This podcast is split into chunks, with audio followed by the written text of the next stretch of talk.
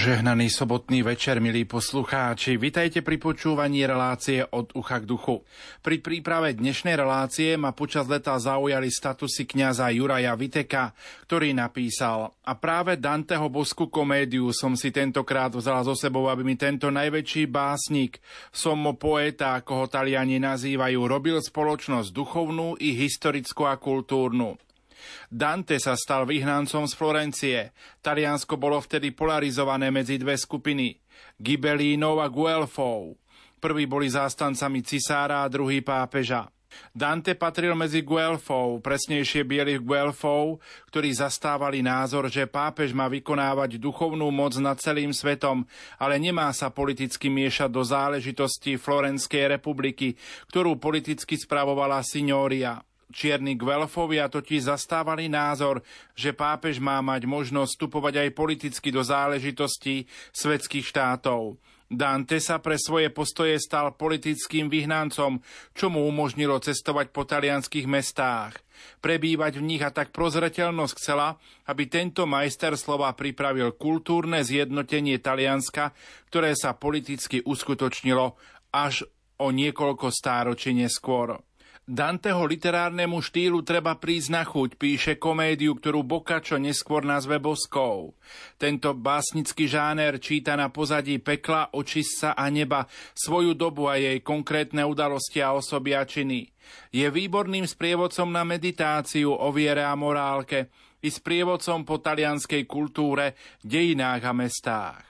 Na vlnách katolíckej rozhlasovej stanice začína relácia od ucha k duchu Danteho boská komédia Šťastí peklo, spev 13. A dovolte mi, aby som štúdiu Rádia Lumen privítal mojich a vašich hostí, otca Mareka Iskru, farára v priechode. Marek, požehnaný septembrový večer. Príjemný dobrý večer. A inžiniera Hladislava Rídzika, programátora. Pán Rídzik, požehnaný dobrý večer. Príjemný pekný večer. Som veľmi rád, že ste opäť po prázdninách prijali pozvanie, aby sme pokračovali v rozoberaní Danteho boskej komédie. Pán Rizik, prv ako začneme, otázka hneď na vás ako nového hostia, ktorý prichádza do relácie od ucha k duchu. Ako ste sa vy vlastne dostali k Danteho boskej komédii a v čom vás oslovuje? Mňa osobne nadchlo, nadchlo nadšenie Mareka Iskru nad Dantem a to, akým spôsobom Dante vie popísať skutočnosti, ktoré popísať chce. Mne ako programátorovi väčšinou rozmýšľame, dajme tomu, v tých jednotkách, nulkách a v mnohých veciach som si uvedomil, že dajú sa veci popísať aj iným spôsobom a mne osobne to otvára taký iný rozmer rozmýšľania a chápania tej reality naokolo. Keď sme sa spoločne pripravovali na dnešnú reláciu, tak sme spomínali aj list pápeža Františka k 700. výročiu úmrtia Danteho. Vidíme, že toto dielo je naozaj veľmi staré, ale pritom môže byť pre nás aj v tomto období aktuálne. Čo poviete? Ja s tým súhlasím. Tiež si myslím, že z toho aj ako čítame Danteho, tak skutočnosti, ktoré sa vyskytujú aj v, v našich časoch, boli aktuálne aj pred tými 700 rokmi a je to zaujímavé čítať, čím sa ľudstvo borilo predtým a čím si prechádzame teraz. Z vášho pohľadu, čo myslíte? Je to ťažké čítanie? Lebo mnohí povedia, keď mám čítať Danteho boskú komédiu, tak je to možno ťažké pre dnešnú spoločnosť, pre dnešnú, dnešnú súčasnosť. Ako to vidíte vy? Je to ťažké čítanie? Pre mňa osobne to tiež nie je nejaká ľahká literatúra, ale na druhej strane aj si uvedomujem, že je potrebné mne osobne, ale aj možno aj nám ako spoločnosti tiež sa namáhať viac v takom tom vnímaní našej reality okolo nás a mne osobne to ukazuje také iné rozmery a myslím si, že tak pozvihuje aj toho ducha a dušu. Marek, otázka na teba. V čom vidíš ty možno tú aktuálnosť Danteho boskej komédie? Už sme to aj neraz spomínali, ale predsa, v čom vidíš ty tú aktuálnosť? No už myslím si, že žijeme v takej instantnej dobe, máme radi instantné kávy, všetko rýchlo. Dante je naozaj, ako vravel pred chvíľou Lacko, trochu náročnejší preto je aktuálny, lebo opisuje niečo, čo je v nás, čo sa každého z nás týka a prečím ne, neuhneme, čo sa nedá ľahko urobiť. A teda tá, ten zostup do tej každodennej reality je náročný a preto je Dante aktuálny, lebo ponúka sprievodcu do niečoho, čo sa nedá kúpiť, čo sa nedá zaliať len, len horúcou vodou, čo nebude tu hneď a rýchlo, ale ponúka sprievodcu a asi každý z nás potrebujeme sprievodcu, potrebujeme priateľa, ktorý nám rozumie, ktorý empaticky vstúpi do, do našej duše, ktorý vie rozlíšiť predovšetkým, vie rozlíšiť hriech od hriešníka, ktorý vie hriešníka milovať a hriech s hriechom človeka nesúhlasiť, ale pritom má obrovský súcit. A preto je, myslím si, že aktuálny, lebo každý z nás cítime tú drámu zápasu dobrá a zla, ktorá sa v nás odohráva a nedá sa to len ľahko vyriešiť, ani niekde stiahnuť z internetu, alebo takú aplikáciu kúpiť, alebo aj zaplatiť, ale ponúka nám sprievodcu, ktorý nás prevádza na tejto ceste cez drámu, ktorá sa v nás odohráva. Preto je aktuálny, lebo je o nás. Marek, poďme našim poslucháčom trošku pripomenúť, čo sme rozprávali v speve 12. v časti Peklo predchádzajúcom speve sme videli vrahov, ktorí túžili po krvi iných ľudí. Videli sme vrahov, násilníkov, buď proti osobám, alebo proti veciam iných ľudí. Dante to nazýva ako bláznivé zverstvo a aj rovnako strážca kruhu Minotaurus bol taký bláznivý a Virgilio ho v predchádzajúcom speve tak vydrážil toho strážcu kruhu Minotaura, grécku mytickú postravu, doslova až stratil rozum, lebo byť násilný na iných osobách alebo veciach je otázka straty rozumu a racionálnosti toho najväčšieho, čo si Dante váži a čím sa podobáme Bohu. A takto prešli vlastne popri ňom ku tomuto kruhu násilníkov, kde videli kentaurov, vznešené grécké bytosti, ktoré sú polovica koň, polovica človek. V mýtoch lovili šelmy, tu lovili v tomto mýte lovia ľudí, pretože títo ľudia chceli a bažili po krvi, tak teraz sú v krvi, sú namočení v krvi. A kentauri, ktorí videli prichádzať Virgilia Danteho, chceli ich okamžite spacifikovať, ale Virgilio sa opäť nebal a ťahal reč veľmi ostrú, veľmi jasnú a nakoniec vlastne jeden z tých kentaurov prenesie aj Dante a Virgilio na druhú stranu tejto rieky krvi, kde sú namočení vrahovia alebo násilníci proti osobám a majetku iných ľudí. Teraz sme na druhej strane tejto násilníckej rieky. Toľko úvod dnešnej relácie od ucha k duchu. Pokojný dobrý večer a ničím nerušené počúvanie vám zo štúdia Rádia Lumen Prajú. Majster zvuku Marek Rimóci, hudobná redaktorka Diana Rauchová a moderátor Pavol Jurčaga.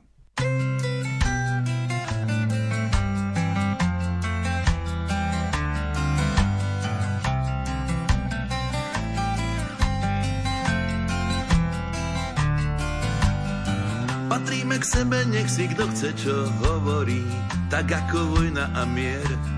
Pery a rúž, pomaly pokojne, veď nikde nehorí, trochu mi viacej ver. Poznať ma skús, minulosť prchavá, späť sa mi rýchlo vráť, alebo aspoň ma klam. Myšlienka tónov, ktoré tu kde si hrám, zmizneš mi, keď ťa už mám. Dávno sme stratili bláznivé túžby, no teda vraj. Hrozí nám staroba, ponúka služby, peklo a raj. Dávno sme stratili bláznivé túžby, no teda vraj. Hrozí nám staroba, ponúka služby, peklo a raj.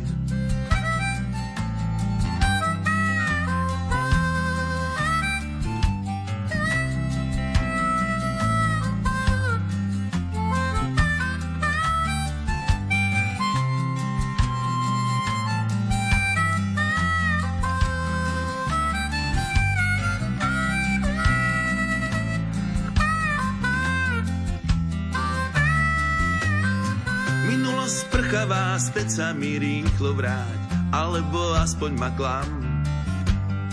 Myšlienka tónov, ktoré tu kde si hrám, zmizneš mi, keď ťa už mám.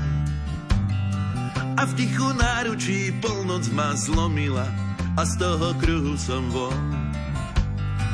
Armáda anielov v spánku nás spojila s výkrikom ona a on, ona a on. Dávno sme stratili bláznivé túžby, no teda vraj. Hrozí nám staroba, ponúka služby, peklo a raj. Dávno sme stratili bláznivé túžby, no teda vraj. Hrozí nám staroba, ponúka služby, peklo a raj, peklo a raj, peklo a raj peklo a raj. Peklo a raj.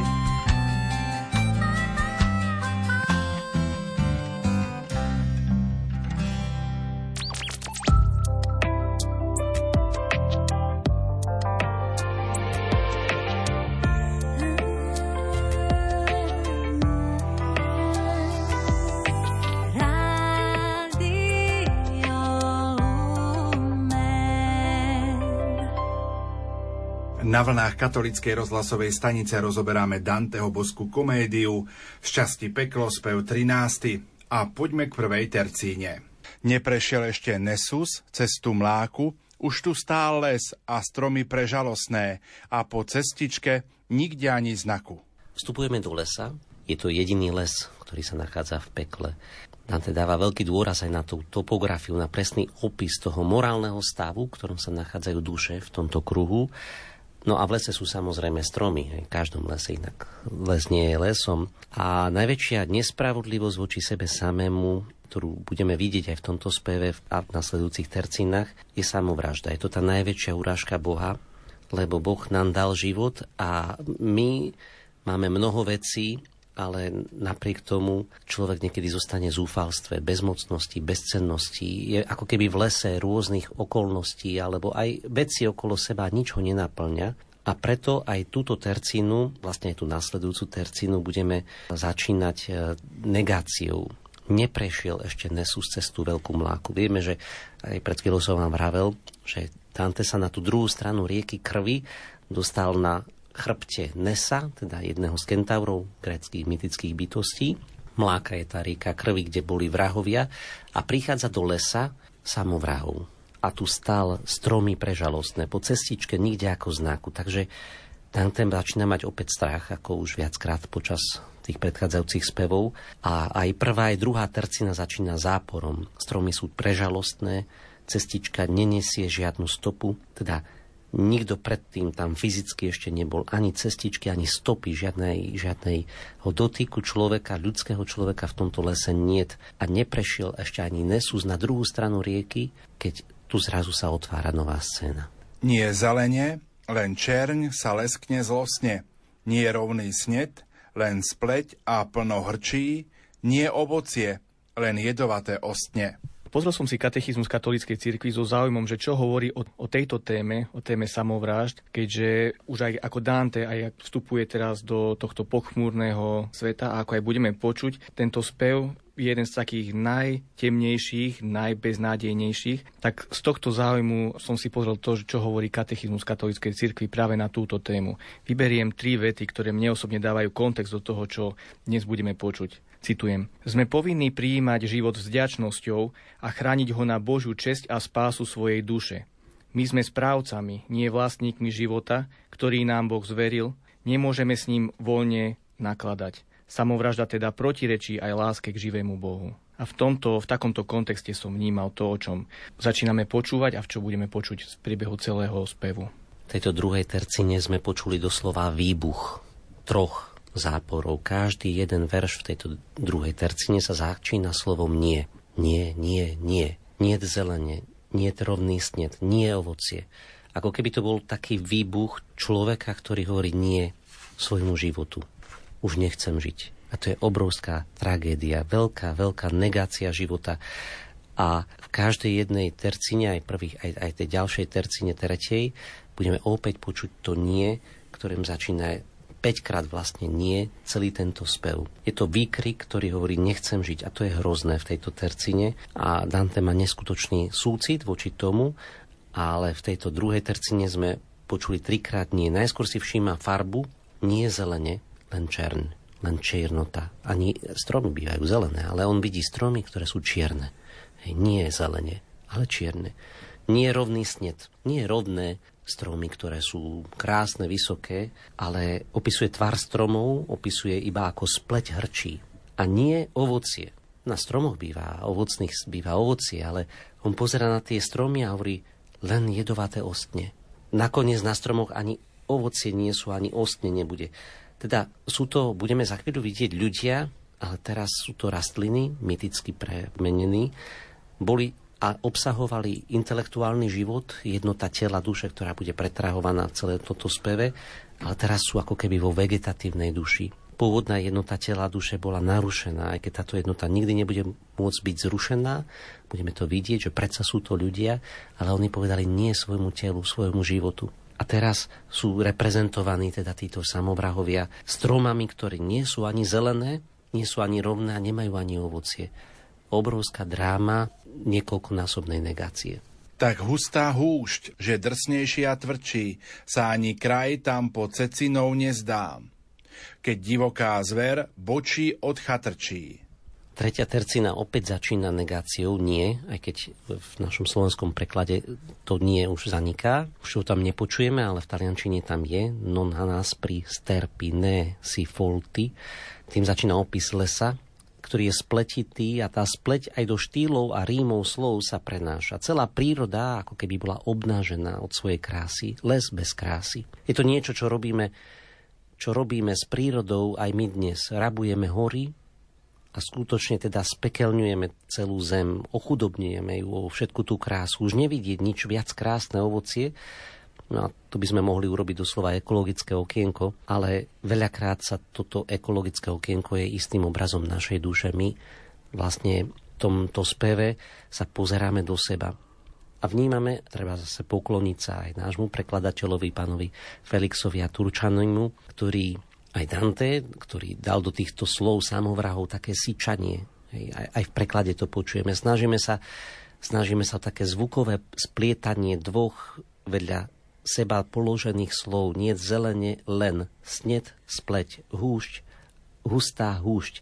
Týmto umeleckým postupom Dante priamo sugeroval svojim čitateľom nám aspekt spletených, pokrútených pekelných kriakov, ktoré vyjadrujú stav, morálny stav duše týchto tragických bytostí. Harpie hnusné v korunách tu hniezdia, zo strofát hnali trojanov tie zvery, i s dvežbou zlou, že zlá ich vedie hviezda.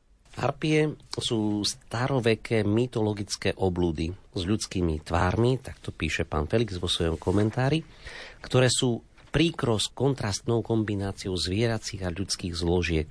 Mali ošklivé vtáčie telo, ale prekrásne tváre, doslova panenské, dievčenské, krásne tváre, vzbudzovali obzvláštnu hrôzu v predstavách antických ľudí. Sú to skutočné céry noci. Nádherné, a hrozné zároveň. Ako keby Dante chcel povedať, ako je to možné, že niekto vidí v smrti nejakú krásu. Smrť nemôže byť krásna, ale ako keby táto kombinácia sa zosobňuje, spersonifikuje v harpiach, mytických bytostiach, ktoré sú ošklivé, hrozné vtáky, ale s krásnou panenskou tvárou. Ako keby človek naletí na takéto klamstvo. A v tercíne sa v tejto tercíne o harpiach sa naráža na tú epizódu z Virgiliovej Eneidy, kedy sa Eneas so svojou trojskou družinou zastavil v strofách na ostrovčekoch v Jonskom mori pri Grécku a harpie im tam vytrhávali jedlo z rúk a svojimi exkrementami zahnusili stoly a tak Trojania po marnom boji s nimi museli ostrov opustiť a vtedy jedna z nich, jedna z harpí, Celeno, povedala Eneovi a jeho družine rozličné nešťastia a hlad, ktorý ich vraj donútil dokonca jesť stoly, tieto harpie. A v Danteho poňatí tieto harpie sú nástrojmi trestu, totiž oni väčšine trhajú, lámu tieto konáre zo stromov alebo z krovov a na ktoré sú premenení samovrahovia tým spôsobujú nové a nové bolesti. Pripomínam, že my už teraz hovoríme otvorene o tom, čo vidíme a o stromoch ako o tých ľuďoch, ktorí na ktorí sú premenení na stromy samovrahovia, ale Dante ešte o tom nevie. Hej, Dante sám nevie, že sú to ľudské bytosti, takto premenené, takto zmrzačené a iba sa pozerá, vidí tieto stromy, ponúka nám opis a bojí sa aj spýtať a za chvíľu budeme počuť to rozúzlenie tohoto spevu. Pazúrmi, s krídlom, s bruchom skrytým v perí, ten čudný kredel skrátak čudne skrákal, i keď sa z krku ľudská tvár im škerí. Nedávno sme si s manželkou pozreli slovenský dokumentárny film o Vladimírovi Juklovi a Silvestrovi Krčmerim s názvom Slobodný. A tak ako v tomto speve Dante už popisuje to ponuré miesto, už aj predstavil harpie, Pripomenulo mi to tú skúsenosť eh, tých dvoch slovenských zakladateľov podzemnej cirkvi. Taký možno taký rýchly exkurs do ich života, že obaja vo svojich 20 rokoch boli uvesnení. Jeden bol odsudený na 14 a druhý na 25 rokov väzenia. A keď popisovali to prostredie, výsluchy, také svoje vnútorné rozpoloženie, a beznádej, ktorú prežívali, bolo to pre mňa ako popisovanie toho prostredia, ktoré počúvame aj práve teraz. Jeden taký príklad, ktorý mňa osobne zaujal, keď Jukl spomínal, ako ho strčili do malej a úzkej izby na 50 hodín, kde si nevedel ani sádnuť a bol tam sám. A tú veľkosť utrpenia si ja osobne ani neviem predstaviť, keď potom povedal, že sa tešil viac na nejaké bitky a mučenie od strážnikov, ako zažívať utrpenie na tej, na tej samotke. V tomto kontexte, teda tak možno premostím, že v tomto kontexte si mohol aj Jukla, aj Krčmery povedať, že aký toto celé má zmysel že možno im mohli prísť na um myšlienky, že, že možno skoncujem so, so svojím životom ako možno aj tí samovráhovia. A terajší svet si myslím, že by to možno aj pochopil, že na čo by ten človek mal ozaj trpieť, na čo je takýto život. Ale predsa nie len, že to obaja prežili, ale vďaka tomu, že dokázali vytrať v tej nádeji a viere, mali možnosť spolu aj s kardinálom Korcom potom vybudovať tú podzemnú cirkev, ktorá bola takým veľkým základom na vybudovanie tej slobody, ktorá prišla neskôr. Na mne osobne to utrpenie, ktoré počúvam aj v v Dantem teraz v tomto speve a ešte o ktorom budeme počuť, je takou nádejou toho, že, že ešte tu na v tomto svete sa vieme z tohto poučiť, tak ako keď bol a Boháč, tak um, ja toto vnímam ako možno taký, taký ten odkaz, ktorým sa vieme poučiť a obrátiť sa.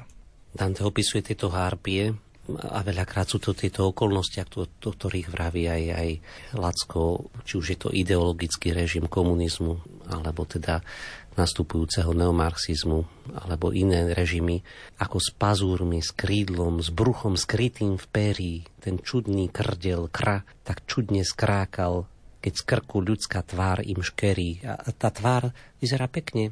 Tá tvár navonok vyzerá veľmi blúdne, veľmi panensky a nevinne a pritom robia desné veci. Dante sa nám tiež snažil aj týmito slovami, ktoré aj vidíte, aj, aj mne to ťažko sa doslova čítalo, tieto tercíny, pretože sú to zvlášť parole aspre, slov, dr, slova drsné, neľubozvučné, obsahujúce rôzne spoluhlásky zdvojné, zdvojité, obsahujúce R alebo S, teda také sypiace, ktoré sú náznakom tej atmosféry, ktorá vytvára napätie, ktorá vytvára istú neprávosť.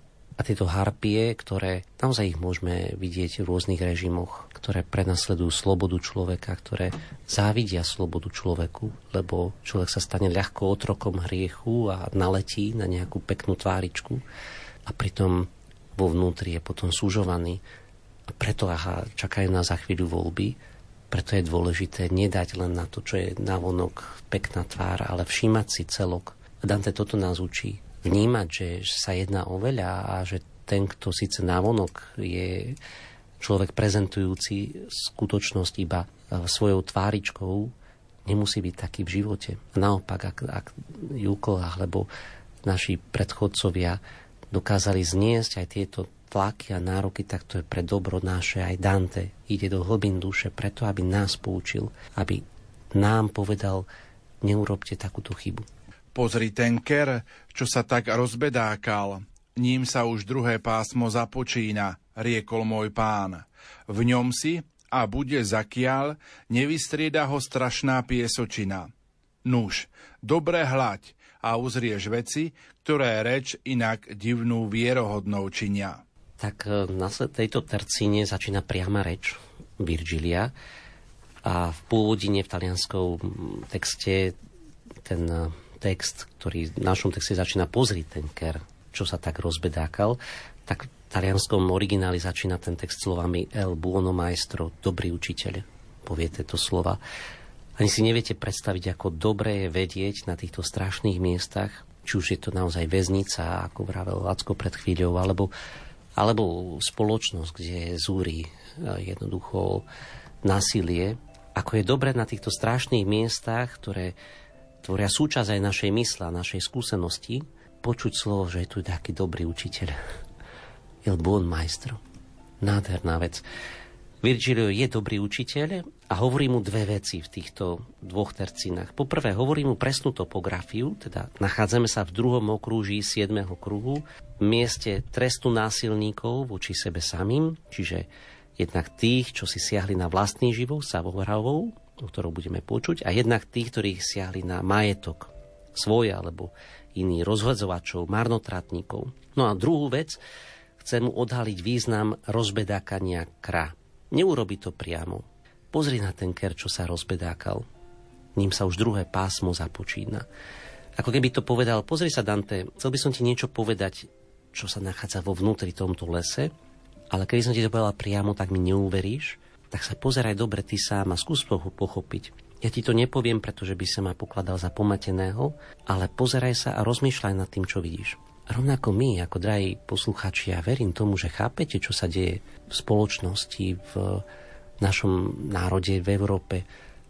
Že dobrý učiteľ nie je ten, ktorý iba pomenuje, ukazuje na iných, ale učí nás čítať duše, duši, súvislosti. Dante kladie dôveru na to, že však ty to zvládneš pochopiť. Zamysli sa nad tým. Veľmi dôležitá vec, rozmýšľať. A toto nás Dante učí, tejto dôležitej ľudskej schopnosti lebo som darmo bádal po priestore, z neho sa všadial hrozné kvilby tisli, kto vlastne v tej tu horeku je hore. Dante nastražil všetky svoje zmysly a premýšľa. Čo to tak môže byť? Prečo ten ker bedáka?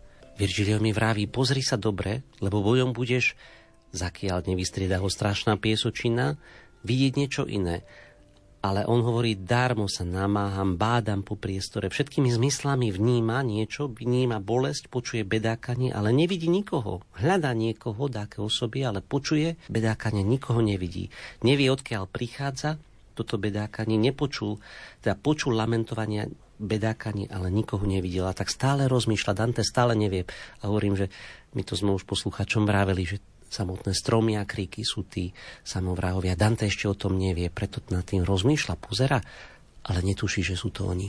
Myslím, že myslel, že môj duch si myslí, že to už chrčia ľudia v bezvedomí, čo poza kry sa niekam ukryť išli.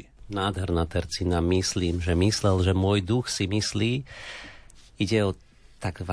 etymologickú figúru spočívajúci v opakovaní hlások rovnakého slovného kmeňa. Túto figúru v našom speve Dante použil viackrát a na tomto mieste okrem funkcie istej ozdoby je aj hlboké také psychologické charakterizovanie Danteho zmetku, o ktorom teda hovorí v tom verši 22-24 presne. Teda darmo sa namáham po priestore, čo tu je vlastne. A, a Dante teda má také vlny myšlienok, ktoré sám rozmýšľa, funguje mu hlava na 100%, raz, dva, tri, štyri, pozera na Danteho zmetený, pozerá tam, myslím, že myslel, že môj duch myslí. A teraz ešte, aj keď to spätne píše, tak eh, Dante hovorí, ja si myslím, že Virgilio vedel, na čo myslím. To nám chcel povedať.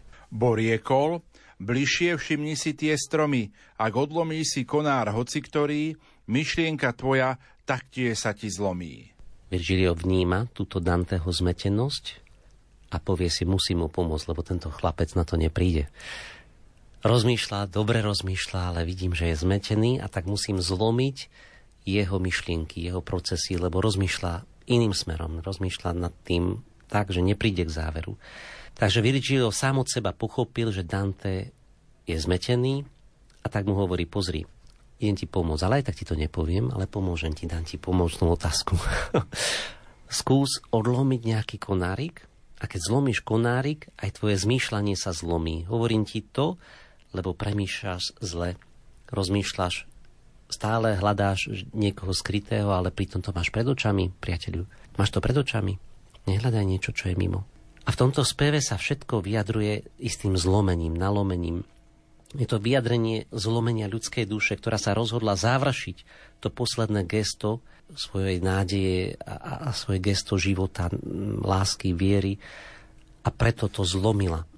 A aj Dante, teda ak sa má naučiť pochopiť, ako musí vykonať ten štýl zlomenia aj svojho rozmýšľania, ale aj jedného z tých konárikov, doslova ratoliestky, ktorú zlomí a ktorú keď zlomí, tak pochopí, že čo sa vlastne stalo a kto je to vlastne pred ním. A keďže duch mi zvedavosťou horí, ratole som si z veľkej trpky strhol a skvílil kmeň. Ó, čo ma zdiera skôry? Dante je prestrašený. Je zvedavý a tak teda zvedavosťou horí a z veľkej trpky strhol jednu ratoliestku, ani nie je, že konárik, ale ratoliestku, úplne poslednú vetvičku, strhol, zlomil ju a v tom skvílil kmeň. Ó, čo ma zdieraš skôry? A Dante je prestrašený, lebo chápe, že tu je niečo záhadné a tak od strachu teda neodlomí celý konár, ale iba túto maličkú ratoliestku a zrazu počuje ľudský výkrik. Ako by otrhol či si prst, alebo strhol nechet, doslova, viete si predstaviť tú bolesť. Človeku strhávajú nechet, lebo niečo sa stalo. A tak z tohoto krícha začne tiecť krv, aj tú bolesť. Počúvajme teraz, ako tento ker kvíli len Ker ten celý v čiernej krvi zvlhol. Započal zas. Čo šarpeš moje údy? Či súcit v tebe naskrze sa zvrhol? Ľas kríka, kričí niečo ľudské. Maj súcit. Maj súcit. Mohli to byť aj stromy, ktoré hovorili, ktoré by hovorili, ale súcit to nie je niečo vegetatívne. Stromy, teda tu, ktoré vidí, kde sme v tomto lese, sú ľudské duše sú to ľudské duše, ktoré sa zriekli svojho ľudského tela, chceli už nežiť vo svojom tele a tak nemajú telo. Stali sa iba vegetatívne stromy, ako keby vegetatívne duše. A keď budeme vidieť, že táto jednota je nerozlučiteľná, na chvíľu sa tak stalo, ale, ale opäť to jednota tela a duše nastane pri vzkriesení, ale tieto duše, napriek tomu, že oni sami nemali súcit so svojím životom, tak teraz žobronia o súcit. Čo šarpeš moje údy? Či súcit v tebe naskrze sa zvrhol? Je to vlastne vyčitka, ktorú tieto duše cítili v sebe. V sebe samom, keď si siahli na život. Nemali súcit so svojím životom a, a zavrhli v sebe ten súcit a, a zvlhli v čiernej krvi. My, kry, sme taktiež mali telá ľudí, no kto má srdce, ten nás nekaličí, čo by priam hadov chovali sme v hrudi. Pre mňa je zaujímavý ten kontrast medzi krámy, o ktorých teraz počujeme, a harpiami, o ktorých sme počuli už predtým. V podstate harpie predstavujú spojenie človeka a zvieraťa, kdežto samovrahovia spájajú človeka a rastlinu. Tým, že sa samovrahovia zdali svojho živočíšneho tela, stali sa teraz tak, takými vegetatívnymi uh, telami, majú takú vegetatívnu formu života a skôr pasívnu. Nevedia sa aktívne brániť a len sa prizerajú tomu živočíšnemu telu harpie, čo s nimi robí. Pre mňa je to taký silný obraz, ako Dante používa mytológiu, aby sa pokúsil preniknúť k zmyslu spojenia tela a duše a taktiež aj poukazuje na kresťanskú myšlienku ich nedeliteľnosti. Tieto duše si mysleli, že sa za života vyhnú bolesti tým, že si zničia telo. A my tu počujeme, že utrpenie nielenže neprestáva, ale ako by sa aj tak znásobuje tým, že sa duše ich utrpeniu ani nevedia brániť vo svojom novom, tzv. novom vegetatívnom tele, ktoré dal Dante duši v tomto okruhu pekla. Mikry sme tiež mali tela ľudí, no kto má srdce, ten nás nekaličí. My sme boli ľudia, teraz sme kríky ľudia, to bolo na počiatku to prvé slovo a posledné slovo tej terciny sú kríky. Začiatok a koniec. Hej. Začiatok bolo, že mali sme srdce, boli sme ľudia, teraz sme kríky. Ak to má srdce, ten nás nekaličí. Ako ten hád, ktorého pána Mária pošliape svojou nohou, tak e, my potrebujeme, potrebujeme niečo, čo zastaví to zlo, ktoré je niekedy v nás, ktoré nás kaličí, ktoré nás kaličí znútra a teda Dante, aby, aby sa vlastne celému to vyjasnilo, čo sa tu vlastne deje a kto sú to vlastne tieto, tieto kríky, tieto stromy, tak odlomil malú ratolesť a počuje, ako krík hovorí a aby nám to priblížil, aby sme my sa poučili, tak uh, hovorí nám o tejto bolesti, ktorá vyplýva zo zlomených životov. Zo zlomených životov, aby sme takúto vec nerobili nikdy, že zlomíme život alebo že ubližujeme. Jak čerstvá trieska otrhnutá v kričí, čo zozadu, keď zapáli sa z predku, i vzduch im jazgu vypúšťa sičí. Tak videli sme, čo opisuje Dante, povedal to v jednej tercíne, ako čerstvá trieska otrhnutá v krčí, v kríči, čo zozadu, keď zapáli sa spredku vzduch a miazgu vypúšťa siči, tak podobné sa stane, keď hodíte čerstvý konárik do ohňa iba z jednej strany. Nádherné, nádherné prirovnanie. Neviem, či všetkým našim posluchačom to je jasné. Ja osobne mám na fare tri piecky a na pevné palivo kúrime celú zimu, takže viem veľmi dobre, keď dochádza drevo a máme také čerstvé, teda ešte nevysušené, že to drevo, keď dáte do pahreby, tak ono syčí. Ale ešte som to neskúšal a nepozeral, ale Dante hovorí, skúste dať nevysušené drevko iba jednou časťou do páhreby a druhou ho nechať vonku z páhreby. Začne syčať tá strana, ktorá je vonku. Začne syčať voda, respektíve miazga. A z toho syčí a píska. Tak takto opisuje Dante ten odlomený kriačik, ktorý teda začal syčať a pískať. Tak som tu videl roniť biednu snietku, slová i krv a prelaknúť sa kmeňa, pustil som ju a v bázni stál a v zmetku. Videl roniť tú biednú snietku, roniť slová a krv. Slova sme počuli, ktoré túžia po súcite a vyčítajú, prečo ma, prečo ma derieš. A teraz počuje, vidí krv. Je to opis nášho sveta. Pomyslite na tú hrôzu aj na des. Tak som videl roniť tú biednú snietku, tú malú ratoliestku, ktorú odlomil roniť slová a krv. A pustil som ju a v bázni som stála zmetku, takže on pustil z ruky. Čo som to urobil? Prečo som to urobil? A v bázni stála v zmetku. Takže Dante nám vysvetľuje, že až teraz vlastne začína chápať, že to nie sú stromy a zároveň ešte stále nevie, čo sú to. Iba vidí, že to syčí, že to počuje slova a že to nie sú stromy. Keby bol vedel, duša obrazená, začal môj pán, čím tieto vetvy súti, o čom sa moje verše iba zmienia. Virgilio zasiahne a hovorí, počkaj, nevyčítaj mu tomu kríku, hovorí, nevyčítaj Dante mu, že ťa odlomil, lebo keby bol vedel, ty duša odrazená, začal môj pán, čo sú tieto vetvy, kto ste? tak nebol by ti zlomil túto ratoliestku. Nevyčítaj mu to. To urobil na môj príkaz. A ospravedlňuje sa aj Virgilio tejto, tejto duši za to, že jej zlomil tú ratoliestku, tú poslednú dáku vetvičku, ten konárik, lebo nechápal. A musel som to dovoliť, lebo, lebo tento chlap stále rozmýšľal nad niečím iným. Ale na druhej strane Virgilio hovorí, Dante ale ti môže aj pomôcť. Preto skús mu povedať niečo viac, lebo on ti môže ešte aj pomôcť. Nebol by siahol po tak trpkom prúti, len pre zjav divný nechal som ho schvátiť, jeden tvoj prúd a ver, že ma to rmúti. Virgilio ospravedlňuje Danteho. On to neurobil zo svoj vôle a nebol by to urobil, keby som mu to nepovedal. Takže prepáč mu to a prepáč aj mne. Ver, že aj mňa to rmúti. Takže povie, prepáč, ani mne sa nepáči otrhať konáriky, ale ak by si to nebol urobil, ak by to Dante nebol urobil, tak ani inak by si ty nemohol nič povedať. Ale takto, keď tečie krv z tohoto konárika, tak on môže pochopiť a ty teraz môžeš niečo povedať, čo on môže zvestovať, zaniesť aj hore na zem. A preto teraz, keď tečie krv, tak vrav. Skús povedať niečo, čo chceš odkázať tým, ktorých si poznal na zemi.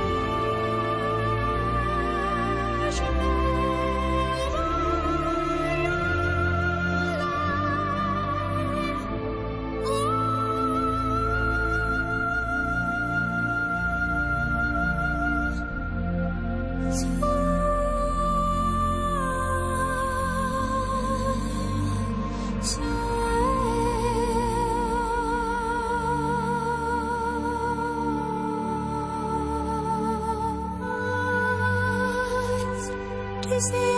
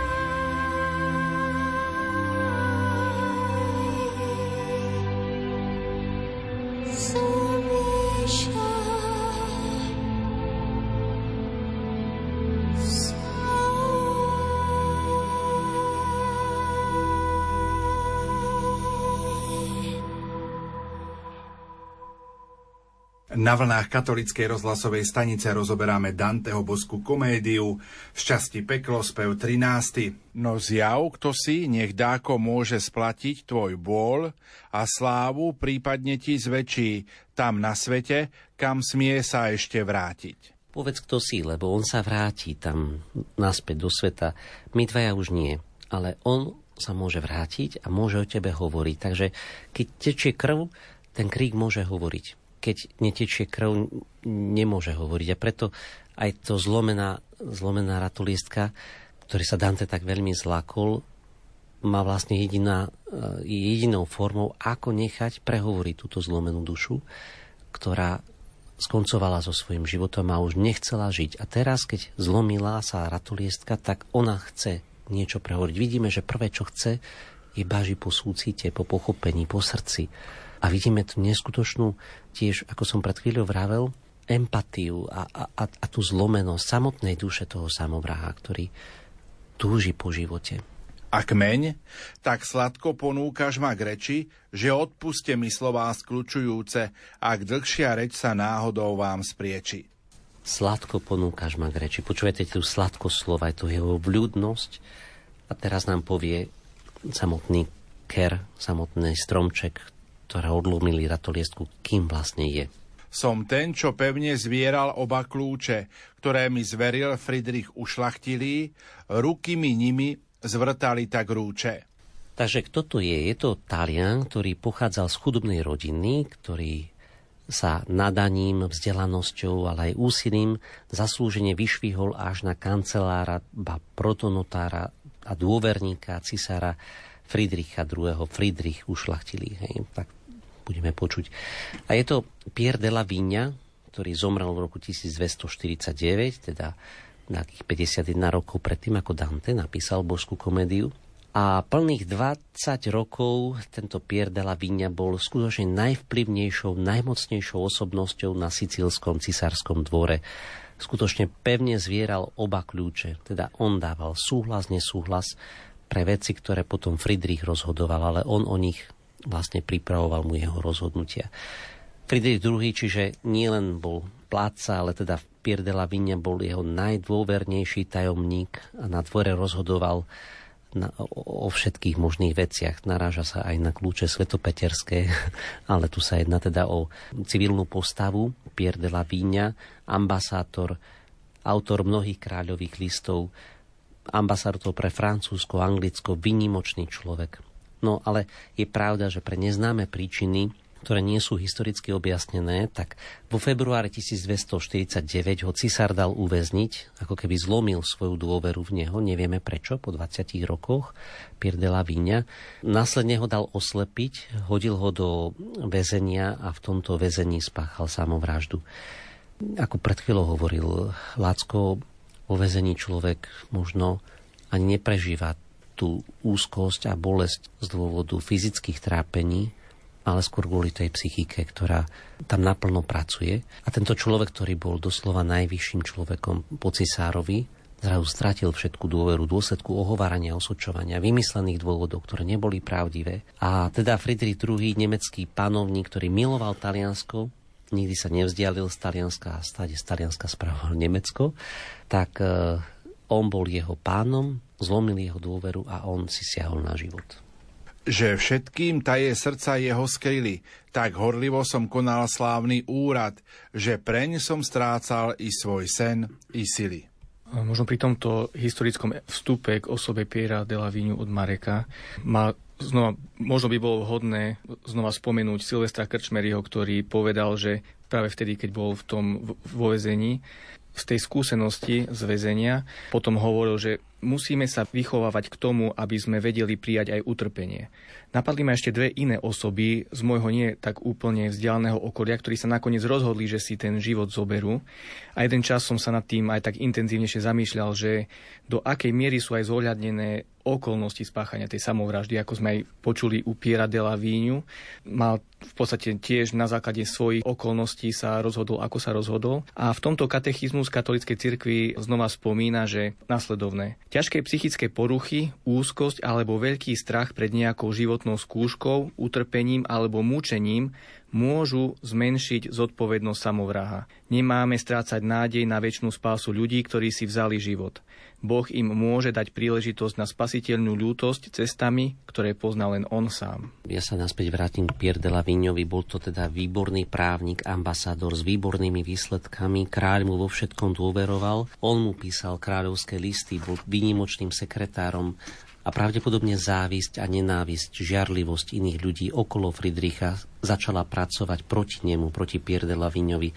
A to až tak, že po všetkých tých dôverných a šlachetných slovách, ktoré povedal, zrazu zlomil svoj život a teraz to budeme aj počuť, že zlomila sa tá dôvera. Kurtizána, čo väčšine musíš múrať, smrť obecná, čo vrhá oči mútne, v dvoch Cézarov by rozbila tam súlad. Zajímavo opisuje závisť. Opisuje ju ako závisť, ako tá, ktorá má oči ako prostitútka, teda ktorá žmúri, lebo vidí veľké dary, ktorá by mohla uzurpovať. Vidí prekrútenie, opačne. Čo je to závisť? Je to túžba, aby dobro iných bolo zničené, aby bolo infikované, aby dobré dielo skončilo zle. A vieme, že smrť vo všeobecnosti zostúpila na zem práve zo závisti diabla. Smrť sa rodí zo závisti a závisť teda ako keby žmúri ako prostitútka, ktorá vidí dary, ale, ale chce ich uzurpovať, nechce ich získať poctivo, ale chce ich prekrútiť a opačne prežívať. Proti mne všetkých znieti nevyhnutne a roznietený Augusta tak nietia, že rado sa mi v trúchle smútky skrútne. Závisť zapálila proti mne všetky duše. Závisť je ako oheň, ktorý sa šíri pri požiari a plamene rozpaľujú jeden druhého a zapáli tento oheň, zapálil dokonca aj Fredericha II.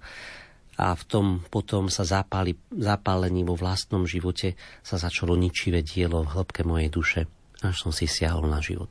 Duša až toľkej hambe sa mi zmieta, že spravodlivý neprávo si spravím. Myslia, že smrťou ujdem smiechu sveta. Je to veľmi znepokojúca tercina, a vo vnútri tejto terciny je mnoho pocitov, tajomných, ľudských, bolestných, mnoho osudov. Duša mi v toľkej hambe sa mi zmieta. Hoci teda on je spravodlivý, svoje sily dáva v službu kráľa, závisť ľudí je natoľko veľká, že rozpálila plamene ešte aj v srdci cisára, pre ktorého 20 rokov robím, a mysliaci, že smrťou ujdem smiechu sveta, siahnem si na život. Smrť, smiech, duši nastala istá tragická ruptúra, Myslel som si, že smrťou skončí to pohrdanie ostatných, ktorí zo závisti začali zle hovoriť o mne. A kvôli tomu, aby sa to skončilo, tak som šiahol si na vlastný život. No a treba to povedať, že hoci je to obrovská neprávosť, ktorá sa diala na Pierdela Viňovi, tak treba povedať, že Ježiš Kristus tiež bol obvinený nespravodlivo zo všetkých typov hriechov, zo všetkého možného a predsa si nesiahol na život, nezabil sa, bol obvinený zo všetkého, ale nesiahol si na život. A vteda v kresťanskom koncepte neexistuje logika samovraždy. Hoci my, ako naznačil Lacko, samovrahov nechceme súdiť ani odsudzovať, predsa len vnímame, že samovražda nie je riešenie. Nikdy nie je riešenie, ktoré je spravodlivé.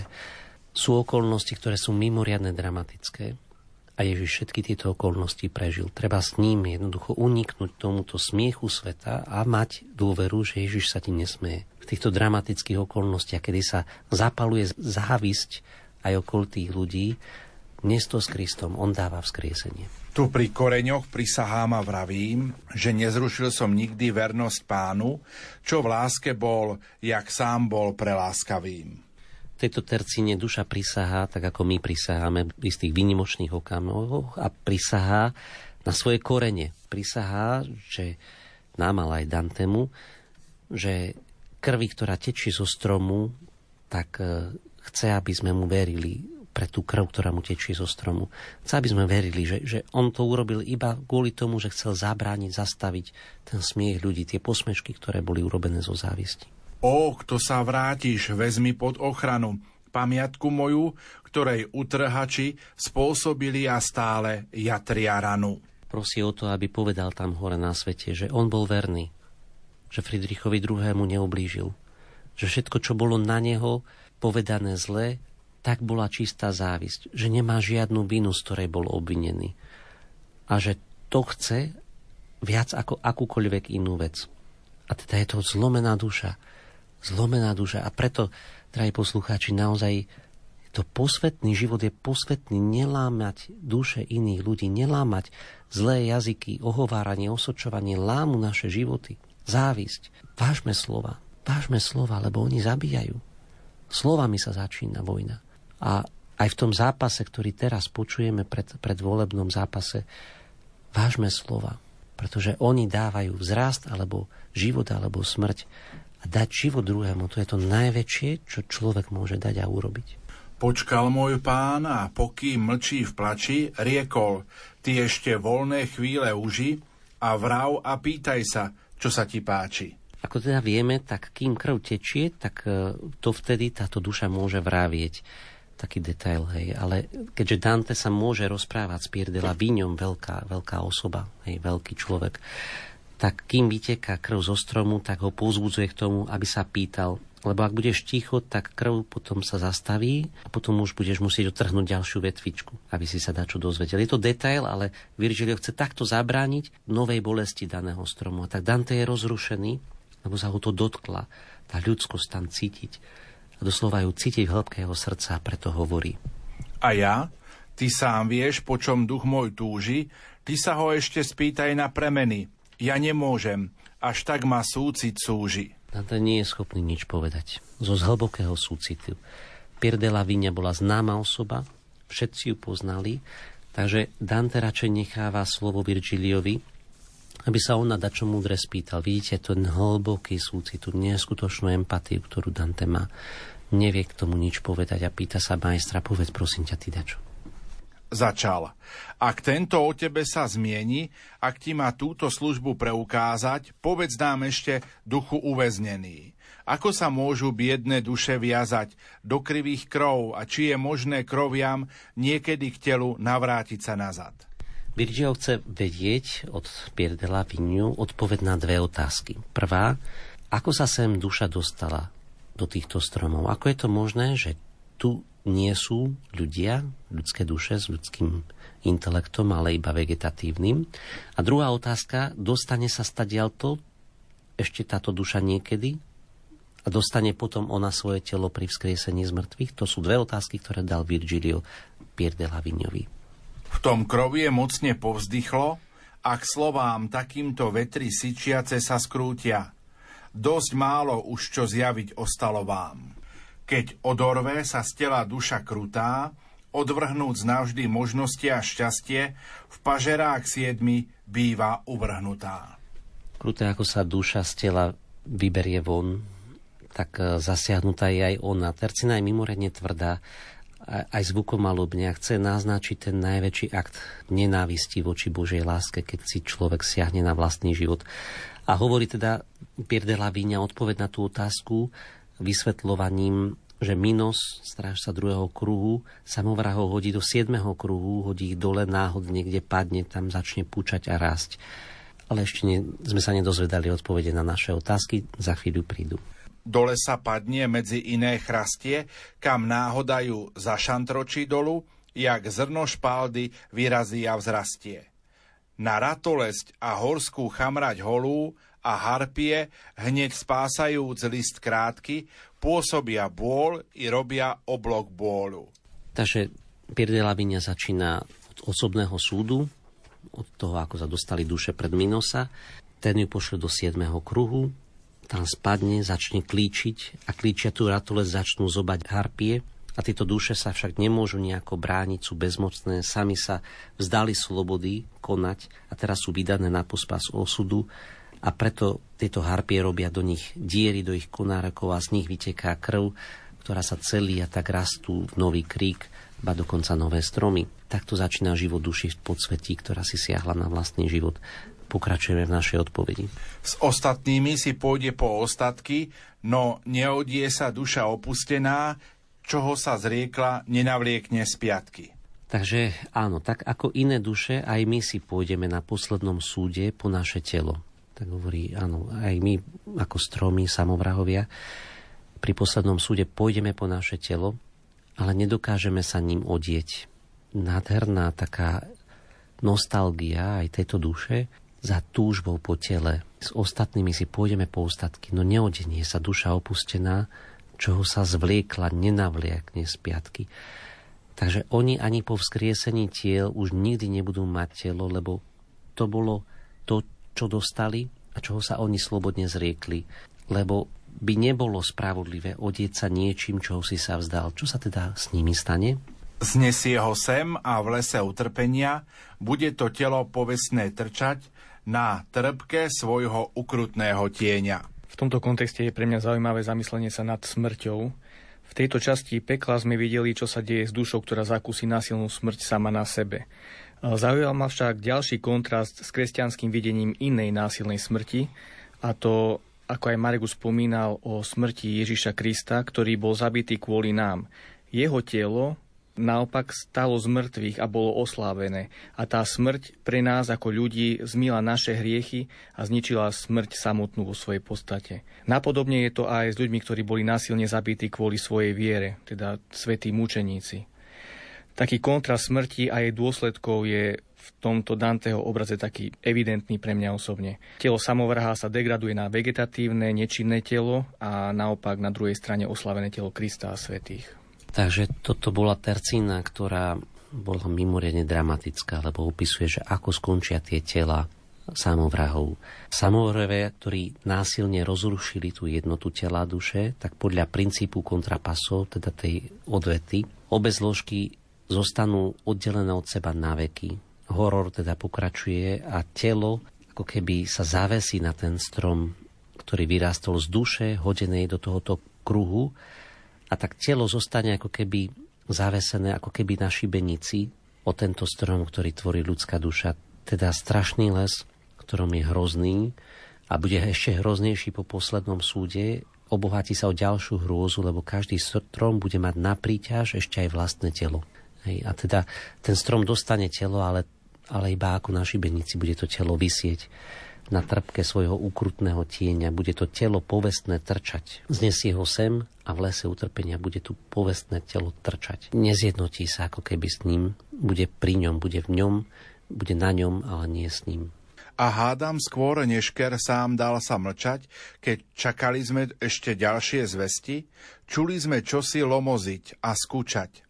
Jak čuje lovec praskať ratolesti, keď už sa kanec k jeho miestu vrhá, až celý les sa vôkol rozšelestí. Tak e, počujeme, že niečo tam šuchoce v tom lese. Tak keď sa ide na poľovačku, tak Dante zrazu opisuje diviaka, ktorý robí veľkú šelesť v lese.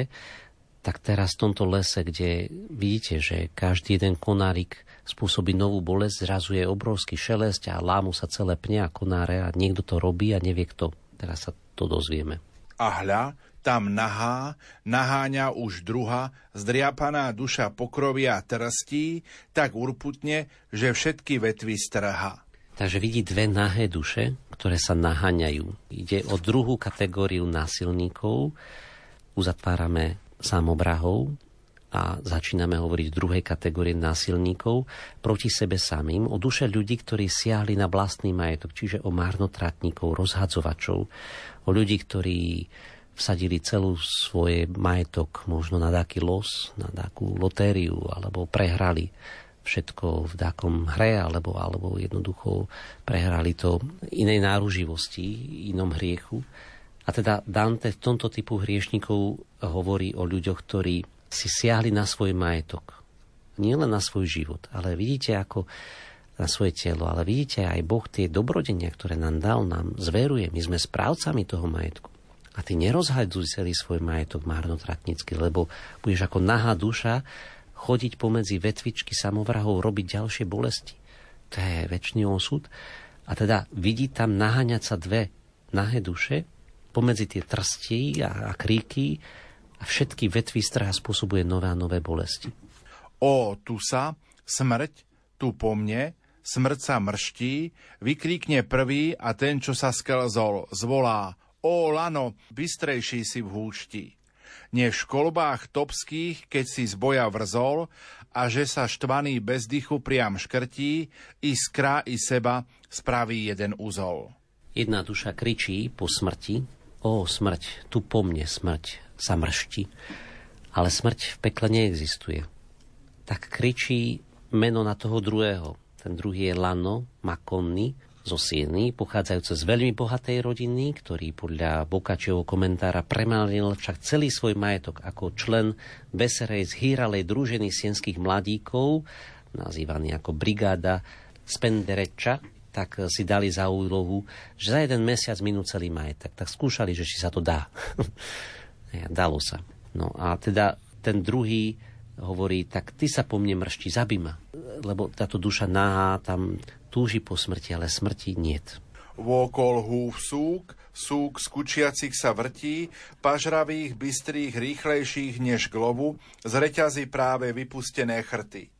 Toho, čo skrčil sa k nízkemu kroviu, rozhrízajú a tam toho zazvláčia, na Framforce ho trhajúc vždy znovu. Takže démoni vo forme čiernych skúčiacich psov, teda chrtov, tu trhajú na kusy tieto nahé duše. Presne tak, ako on tieto duše trhali na kusy tie dobrá, ktoré im boli zverené. Tie dobrá mali oni zveľaďovať. Ak majú veľa majetku, tak pomáhať iným, robiť dobre. Papež František, myslím, prednedávnom tiež povedal, ak máš veľa majetku, tak e, nebuduj vyššie múry, ale rozšír svoj stôl, urob väčší stôl. No a oni nie len, že si nebudovali ani múry, oni, oni ten majetok rozhádzali, rozfranforcovali ho na luxus, na nič. Úplne na nič. A tak tu v tomto okruží ubližujú zatratencom nielen harpie, čierne súky, ale ubližujú si aj sebe navzájom. Už kry samovrahov pichliačmi driápu týchto marnotratníkov, ale marnotratníci zase v behu šklbú ich vetvy. A teda sme už v dolnej druhej časti pekla, kde aj vládne zákon vzájomnej stupňujúcej sa zloby a nenávisti medzi samotnými dušami. Vedie ma vocák od reninám kriačia, jemu už rany začali sa chrastiť, no každé slovo ešte v krvi máča. Konečne nejaké gesto ľudskosti, ktoré robí Virgilio, vedie ma vodca k odreninám kriačia a jemu sa rany začali už chrastiť, no každé slovo ešte sa v krvi zmáča, teda vedie ma Dante k tomu kríku, ktorý krváca. Čo z toho máš, že vzala si si ma za štít, Giacomo da Sant'Andrea, mám vinu, že práve sem tvoj hriech ťa musel praštiť? Keď naklonil sa vodca nad krovinu, riekol, kto si, že slová také hmlisté, až z toľkých rány s krvou sa ti rinú? Virgilio tak ľudský sa skláňa a také ticho, ktoré na scéne nasleduje, predchádza jeden ďalší rozhovor s krvou týchto duší, ktoré sa zalievajú krvou a ktoré sú v kríkoch alebo v týchto naháňajúcich sa dušiach. A on, o duše, ktoré zastali ste nad zneúcteným starým neborákom, jemu i vetvy zorvali i lístie.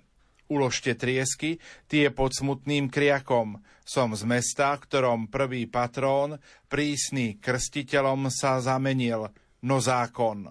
Prosí teda táto duša o znovu uloženie svojich triesok, ktoré polamali tieto duše marnotratníkov, čo sa tam medzi samovrahmi naháňajú nahé, lebo, lebo rozhádzali oni celý svoj majetok. A táto duša prosí o uloženie svojich triesok dokopy. A tak sa to stane až v tom ďalšom speve. A keď ho Virgil prosí, aby sa predstavil, tak povedal, že je z mesta, kde Jan Krstiteľ bol prvým patronom. A teda my vieme, že je to Florencia, ktorá bola predtým pohanská a prvý chrám, ktorý bol postavený, bol svätého Jána Krstiteľa. Prvého ešte ďalej mesto Trízni a nech by čosi nad vlnami Jarna nezostalo po jeho podobizni. Hovorí o Florencii, ktorá nikdy nebude mať pokoj, lebo ešte ďalej toto mesto sa ďalej zmieta v Trízni. Nech by čo aj nad vlnami Arna Arno je rieka, ktorá preteká cez Florenciu, nezostalo po jeho podobizni, tak stále bude mať nepokoj. Prečo ešte to bude vyúzlenie teraz? Znovu výstavba mesta, keď sa Jarma Atilovho a Trosiek národ zbavil, na skutku bola bývala by márna. Ja z domov krásnych šibeň som si spravil. Spev sa končí slovami Ja z Florencie urobil som si šibenicu po vnútri svojho domu. Telo je tiež domov duše, našej ľudskej duše a môže to byť aj interpretované teda aj symbolicky, že teda on si doma urobil z dreva šibenicu vo svojom dome, ale aj z Florencie si urobil šibenicu. Vtedy, keď Attila, o ktorom sme hovorili v predchádzajúcom speve, z Florencie urobil trosku, urobil z nej z celej Florencie iba, iba ruinu, tak na skutku vtedy som si siahol na život vo svojom dome. A teraz dom, ktorý mal byť aj ľudské telo pre svoju dušu, tak som vyhodený z domu, z mesta a aj z vlastnej duše, z duša z vlastného tela. A to je bolesť, ktorú, ktorou končí tento spev, táto hrozná a na druhej strane aj veľmi empatická, súcitná kanto, súcitné kanto, spev pekla o samovrahoch. A luz, pa, luz, sa, luz, pa,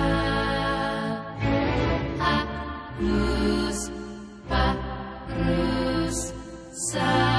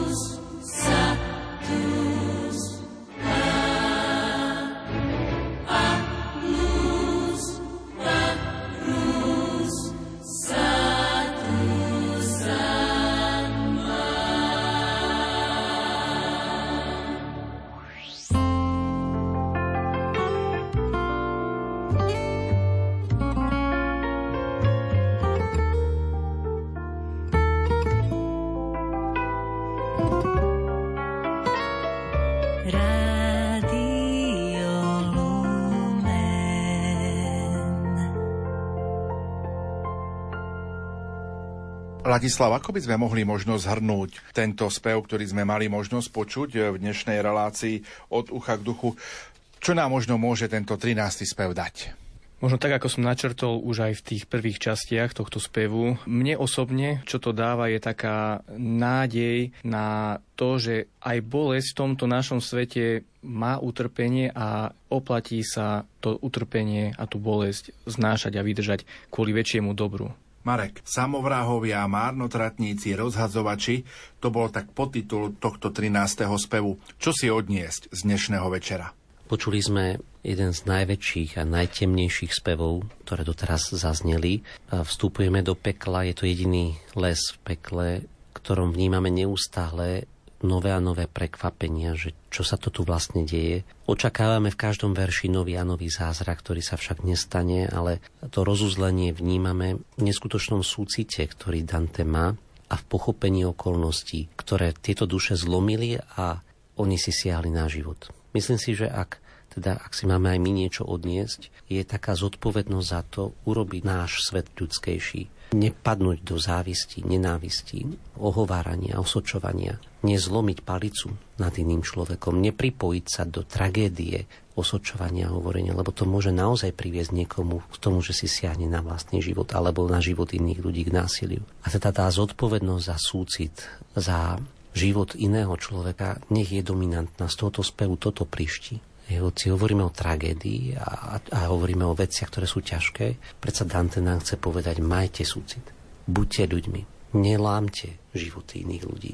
Nepridávajte sa k plameňom ohovárania, osočovania, znevažovania, zneúcťovania iných ľudí uchovávajte si to vo svojom, aj keď budete pritom trpieť, ako vravel Lacko s príkladmi Silva Krčmeryho a, a ďalších. Z toho môže byť ešte dobré, ale ak to zlomíte, nič dobré z toho nebude. Nelámte veci a nepridávajte sa k zlu. Nádherný spev, ktorom asi ten najväčší zázrak je ten Kristov, ktorý dokázal napriek všetkému obvineniu veriť stále v Božiu lásku, nespochybnil lásku Otca a preto nám dal dar vzkriesenia. A ten si želáme všetci. Toľko dnešná relácia od ucha k duchu. Danteho boská komédia Časť peklo, spev 13. Našimi hostiami boli inžinier Ladislav Rídzik, programátor a otec Marek Iskra, farár v priechode.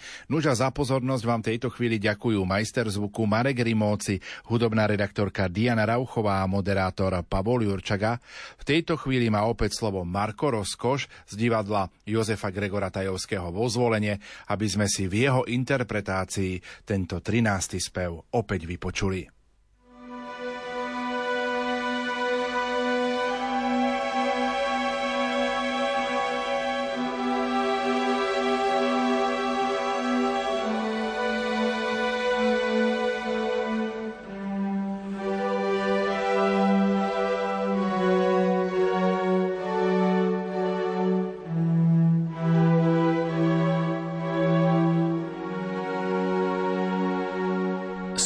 13. Neprešiel ešte Nessus cestou mláku, už stál tu les a stromy prežalostné a po cestičke nikde ani znaku. Nie zelene, len čerň sa leskne zlostne. Nie rovný snet, len spleť a plno hrčí nie ovocie, len jedovaté ostne. Tak hustá húšť, že drsnejší a tvrdší sa ani kraj tam pod Čečínou nezdá, kde divoká zver bočí od chatrčí. Harpie hnusné v korunách tu hniezdia, z ostrofát hnali Trojanov tie zvery i s veždbou zlou, že zlá ich vedie hviezda. S pazúrmi, s krídlom, s bruchom skrytým v perí, ten čudný krdeľ skrat tak čudne skrákal, i keď sa z krku ľudská tvár im škerí. Pozri ten ker, čo sa tak rozbedákal. Ním sa už druhé pásmo započína, riekol môj pán. V ňom si a budeš, zakiaľ nevystrieda ho strašná piesočina. Nuž dobre hľaď, a uzrieš veci, ktoré reč inak divnú, vierohodnou činia. Lebo som darmo bádal po priestore, z neho sa všadiaľ hrozné kvilby tisli, kto vlastne v tejtu horeku je hore? Myslím, že myslel, že môj duch si myslí, že to už chrčia ľudia v bezvedomí, čo poza krysa niekam ukryť išli, bo riekol – Bližšie všimni si tie stromy. Ak odlomíš si konár hoci ktorý, myšlienka tvoja taktiež sa ti zlomí. A keďže duch mi s vedavosťou horí, ratolesť som si z veľkej trpky strhol a skvílil kmeň. Ho, čo ma zdieraš skôry? Len kerten celý v čiernej krvi zvlhol, započal zas. Čo šarpeš moje údy? Či súcit v tebe naskrze sa zvrhol? My kry sme taktiež mali telá ľudí. No kto má srdce, ten nás nekaličí. Čo by priamo hadov chovali sme v hrudi. Jak čerstvá trieska odtrhnutá v kríčí, čo zozadu, keď zapáli sa z predku, i vzduch, i miazgu vypúšťa a syčí, tak som tu videl roniť biednu sniedku slová i krv. A preľaknúť sa kmeňa, pustil som ju a v bázni stál a v zmetku. Keby bol vedel, duša obrazená, začal môj pán, čím tieto vetvy sú ti, o čom sa moje verše iba zmienia, nebol by siahol po tak trpkom prútí. Len prezjav divný nechal som ho schvátiť jeden tvoj prúd a ver mi, že ma to rmúti. No zjav, kto si? Nech dáko môže splatiť tvoj bôľ. A slávu prípadne ti zväčší tam na svete, kam smie sa ešte vrátiť. A kmeň, tak sladko ponúkaš ma k reči, že odpuste mi slová skľučujúce, ak dlhšia reč sa náhodou vám sprieči. Som ten, čo pevne zvieral oba kľúče, ktoré mi zveril Friedrich ušľachtili. Ruky mi nimi zvrtali tak rúče, že všetkým taje srdca jeho skryli. Tak horlivo som konal slávny úrad, že preň som spáchal i svoj sen. Strach, co? Um, skry, tak horlivo.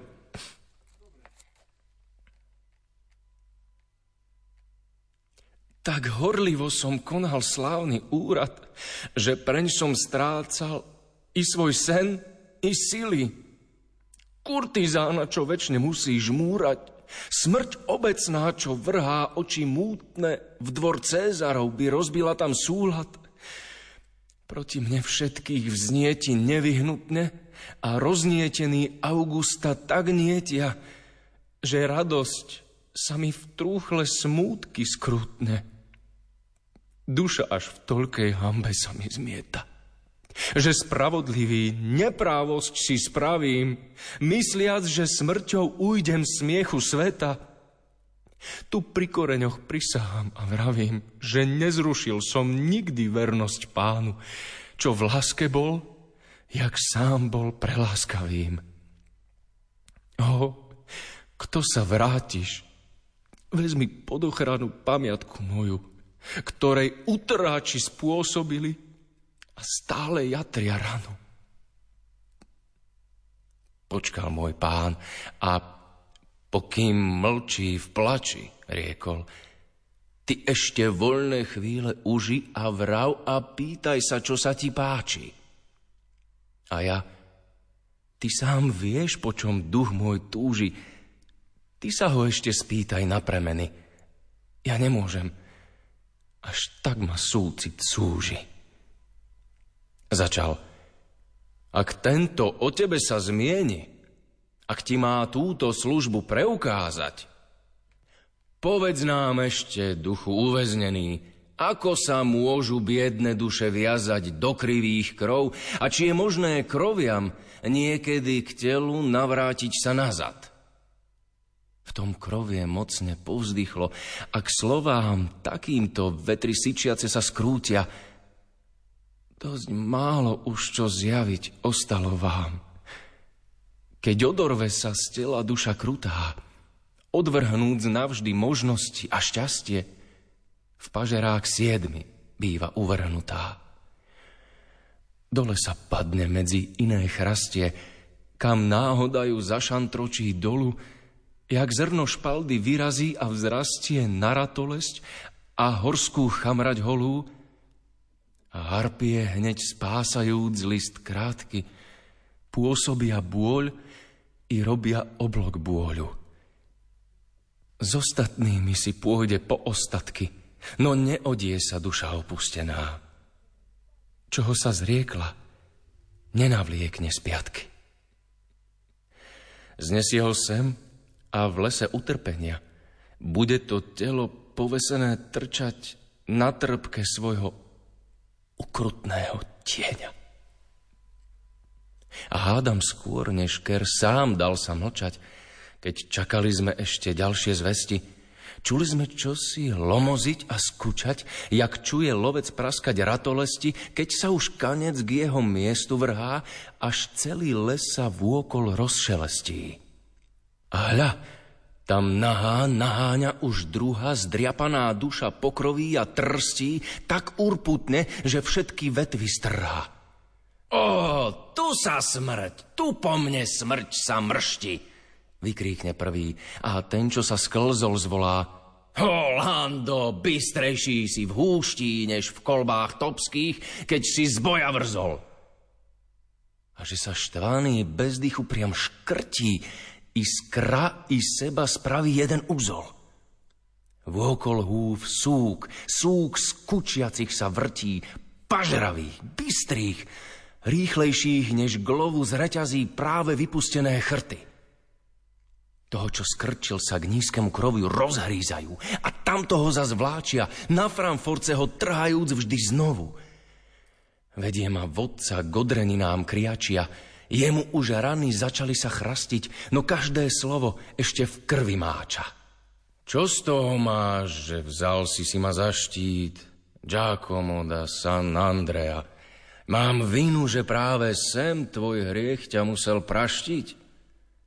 Keď naklonil sa vodca nad krovinu, riekol, kto si, že slová také hmlisté, až z toľkých rán i s krvou sa ti rinú? A on, O duše, ktoré zastali ste nad zneúcteným starým neborákom, jemu i vetvy zorvali i lístie. Uložte triesky tie pod smutným kriakom. Som z mesta, v ktorom prvý patrón prísny krstiteľom sa zamenil, no zákon prvého ešte ďalej mesto trízni. A nech by čosi nad vlnami Arna nezostalo po jeho podobizni.